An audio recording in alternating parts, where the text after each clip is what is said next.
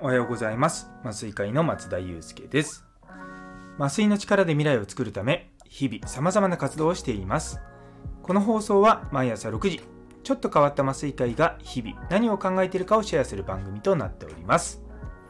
本日は松田流の速読法ということをテーマにお話ししたいと思います。よかったら最後までお付き合いください。というところで皆さん本読んでますか？あのちょっと前に先週ぐらいですかねあの本を読むフェーズっていうかそのアウトプットのフェーズとインプットのフェーズがあるっていうお話したと思うんですけどもまあ今日はそのインプットを増やすための本をどう読むかっていうことを皆さんと共有しようと思います。っていうのもですね実は今日うちの母親にあの会った時になんか友達が あの占いかな？なんかのその風水かなんかの本を書いている人がいてでもらったからよかったらどうぞって言ってもらったんですね。でそれを持ってる時にうちの長男に会ったんですよ。でうちの長男、まあ、今受験生なんですけれども去年とかめちゃめちゃ占いにはまってて風水とかタロットカードとかそういうのすっごい詳しいんですよ。で私も高校生ぐらいかなあのファイナルファンタジーの天野義隆さんって分かります？あの、こう、繊細な独特なタッチの絵を描かれる。あの人の描いたタロットカードっていうのがあって、それで、あの、もう、タロットがしたいっていうか言うよりも、その絵が綺麗だからって言って買ったんですけども、まあ、そのつながりで、ま、タロットカードとかどういうものかっていうのはある程度知ってはいるんですね。まあ、占いとかいうのも、まあ、どうだろうな。そんなマニアックなほどは知ってないんですけども、まあまあ、そういう感じなんですよ。でその占いとかが好きな長男がその本を持っててあ読み終わったらあの読ませてって言うからいや10分待ったら僕読み終わるからあのそしたら貸すよって言ったんですよでうちの息子は結構鳩が豆鉄砲食らったような顔しては？みたいな感じなんですねで彼にとっては多分速読みたいなこと考えたことなかったんだと思うんですよでやっぱりこうたくさん本を読む中でいろんなやり方があります。本当に世の中いろんな速読法があってどれがいいのかって本当に人によるよると思います。で僕はあの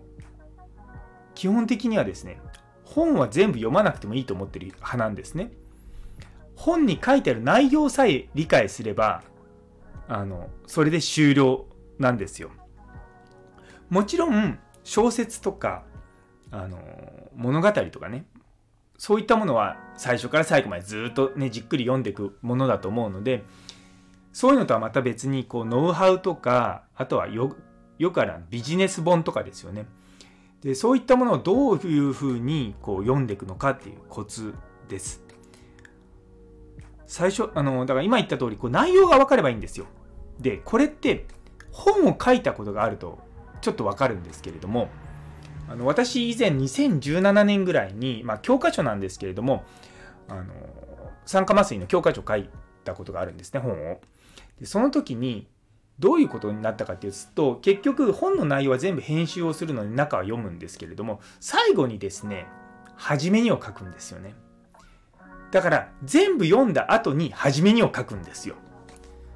どういうメンタリティで著者は初めにを書くかっていうと一番最初に初めにを書いていないってことです。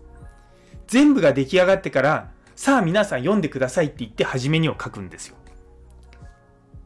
なので、絶対に初めには読んだ方がいいと思います。で、もしもあれば最後の終わりにも読むんですよ。で、かつ、あと目次があれば、あと目次を見る。それでほぼほぼ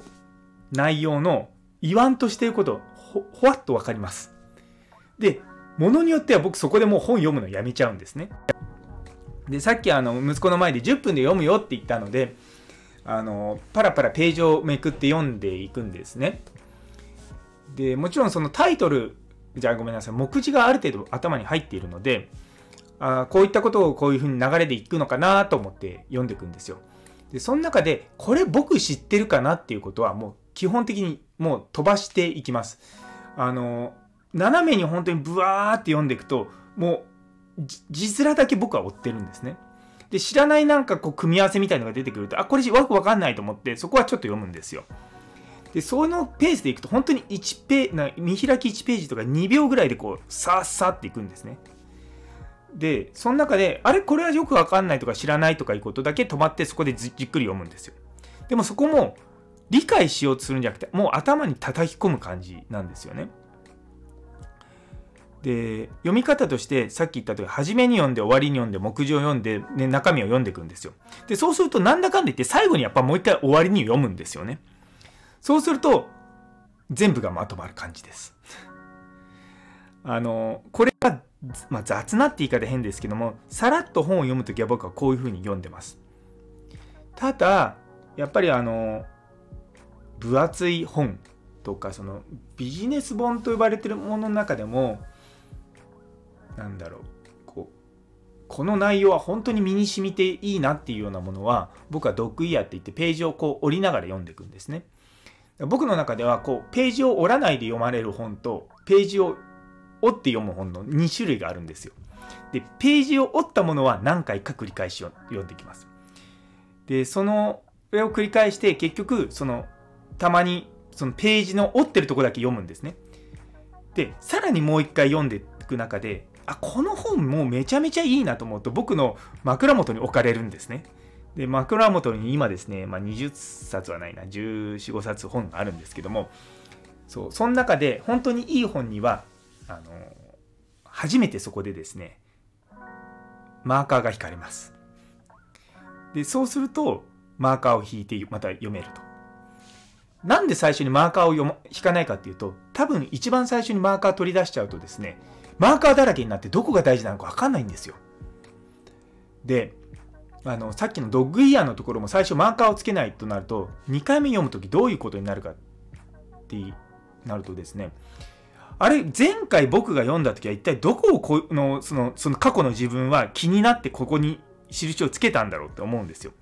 で、僕は必ずそのページの中にしのに端っこか真ん中かどこか分かんなくても、とりあえずそのページにつけてるから、そこをもう一回読むんですね。分かんないとその前のページを読んだりとかするんですよ。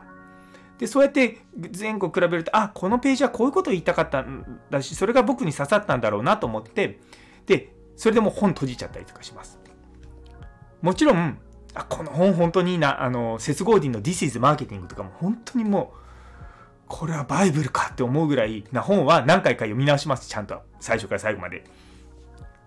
でもそれで、そうじゃないような本とかは、まあ、大体こうポンポンポンポンその、ドッグイヤーのとこだけ読み直すっていうような感じです。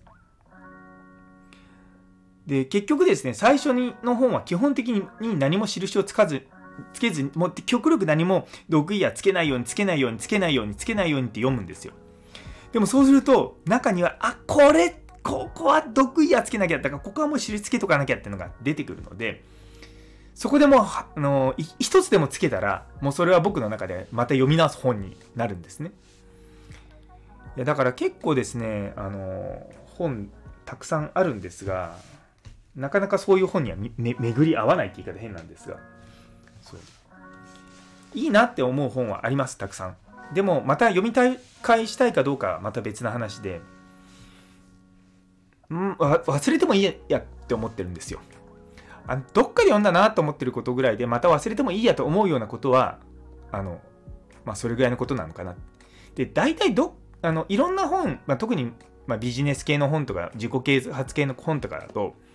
似たような内容が似たような別の本に書いてあったりとかするんですよね。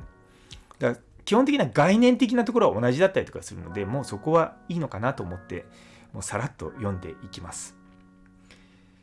ねえ、いやでも本当にそれでも本読む時間ないなと思う時はあります。